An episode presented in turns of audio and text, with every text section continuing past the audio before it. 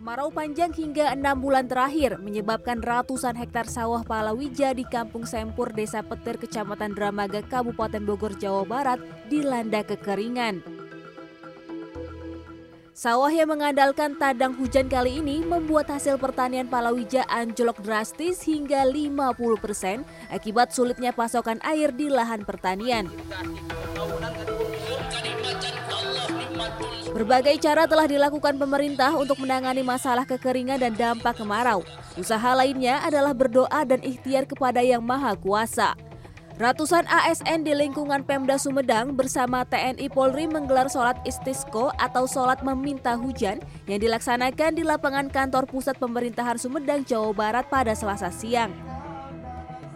Dampak El Nino yang masih berlangsung hingga mengakibatkan kemarau panjang membuat kondisi pertanian terdampak.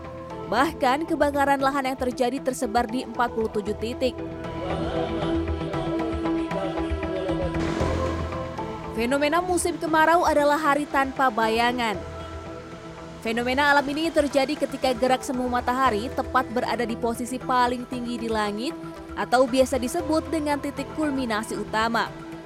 Setiap daerah memiliki jadwal dan durasi yang tidak sama untuk momen hari tanpa bayangan.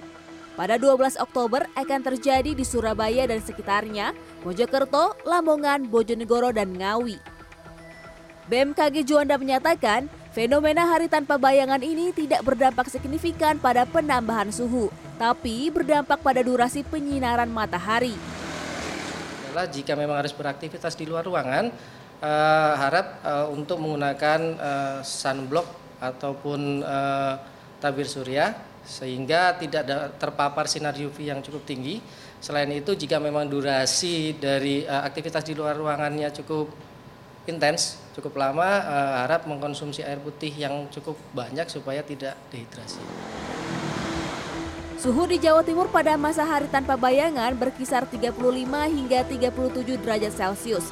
Sementara, musim penghujan di Jawa Timur sendiri diprediksi mulai pada bulan November 2023. Tim Liputan CNN Indonesia.